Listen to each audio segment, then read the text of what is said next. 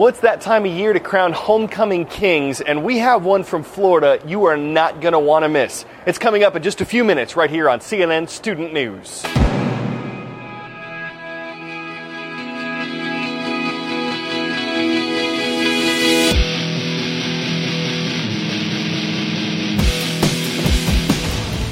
The first thing we're talking about today is the civil war in Syria. Now, there are some signs that the conflict might be changing a bit.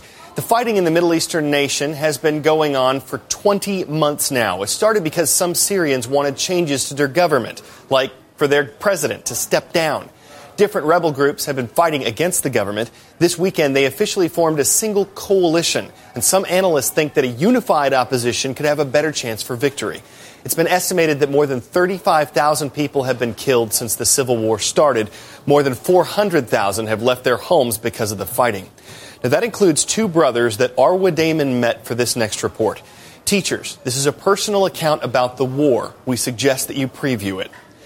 The younger brother, who is 11 years old, was wounded in a rocket attack. He lost one of his legs. That's when his older brother, who's 21, made a promise that led them out of their home country. Here's their story. Like many other boys his age, 11 year old Abdurrahman wanted to be a professional soccer player when he grew up. But like so many others in his homeland of Syria, the violence shattered his dream. After he woke up, I was just uh, we just saying. Uh, I, I, t- I was crying. I couldn't also control myself. He said, "Please don't cry. If you love me, don't cry." And that is when Omar made Abdurrahman a promise that he would walk again. He started to hang on with that idea.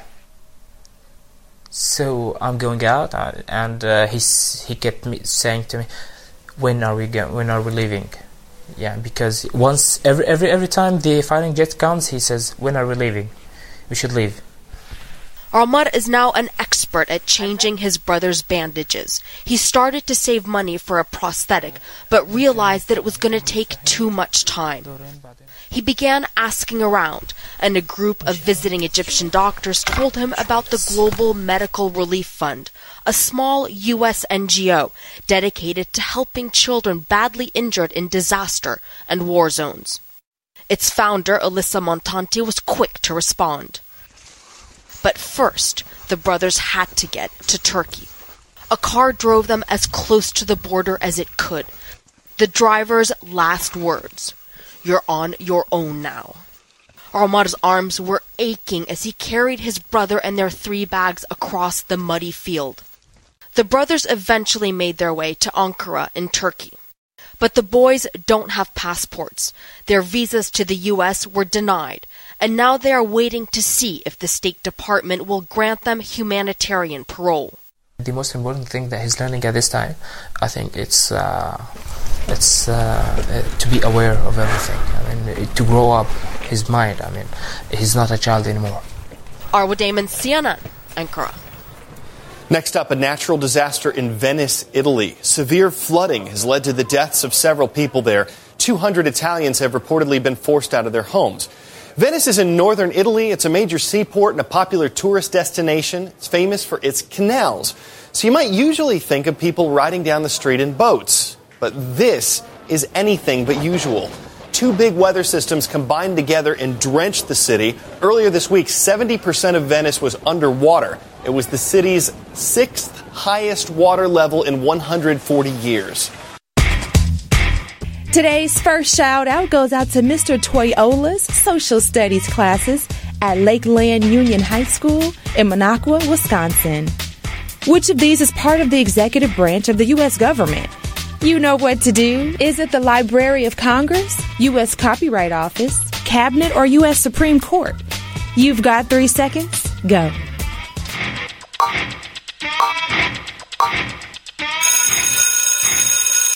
The executive branch includes the cabinet, advisors to the president. That's your answer, and that's your shout out. You can expect to see some changes in President Obama's cabinet in the days ahead. When a president is reelected, some of the advisors from the first term stay on, others don't. It's up to the president to decide who stays and who goes. Now, the vice president is considered part of the cabinet, but the other members are not elected. They are nominated by the president and confirmed by the Senate. Including the vice president, there are 16 members of the cabinet. You see eight of those positions here, and here are the remaining eight positions. One interesting thing about the cabinet the word cabinet doesn't actually appear in the U.S. Constitution, but the concept does. Article 2, Section 2 says the President may require the opinion in writing of the principal officer in each of the executive departments upon any subject relating to the duties of their respective offices. It doesn't say what departments or how many of them there should be. The first U.S. President had four cabinet members, more were added over the years. Time for a shout out extra credit. Ohms, amperes, coulombs are associated with what? You know what to do? Is it sound, electricity, pressure, or temperature? Put another three seconds on the clock and go.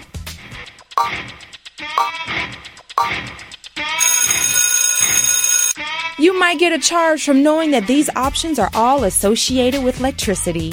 That's your answer, and that's your shout out extra credit. Motor Trend magazine names a car of the year. And this year, for the first time, the winner is all electric. It's the Tesla Model S. And according to representatives from the magazine, the voting wasn't close. The luxury car didn't win just because it's electric. Motor Trend said it won in part because of its performance 0 to 60 in 4 seconds.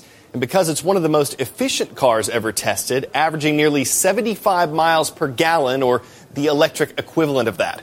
Only a couple hundred have been sold. They ain't cheap. The Tesla averages between 50 and $100,000. Our next story today comes from Port St. Lucie, Florida. A high school student there has cerebral palsy. It's a medical disorder that affects movement, posture, or muscle tone. His fellow students nominated him to the homecoming court. But if you're worried we just spoiled the ending of that story, no. We'll let WPBF's Randy Gillenhall take it from here. It's homecoming football at Centennial High School.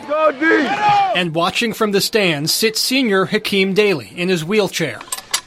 Hakeem has cerebral palsy. His caretaker, Chris, a football coach, helps him get in and out of the car and carries his book bag at school.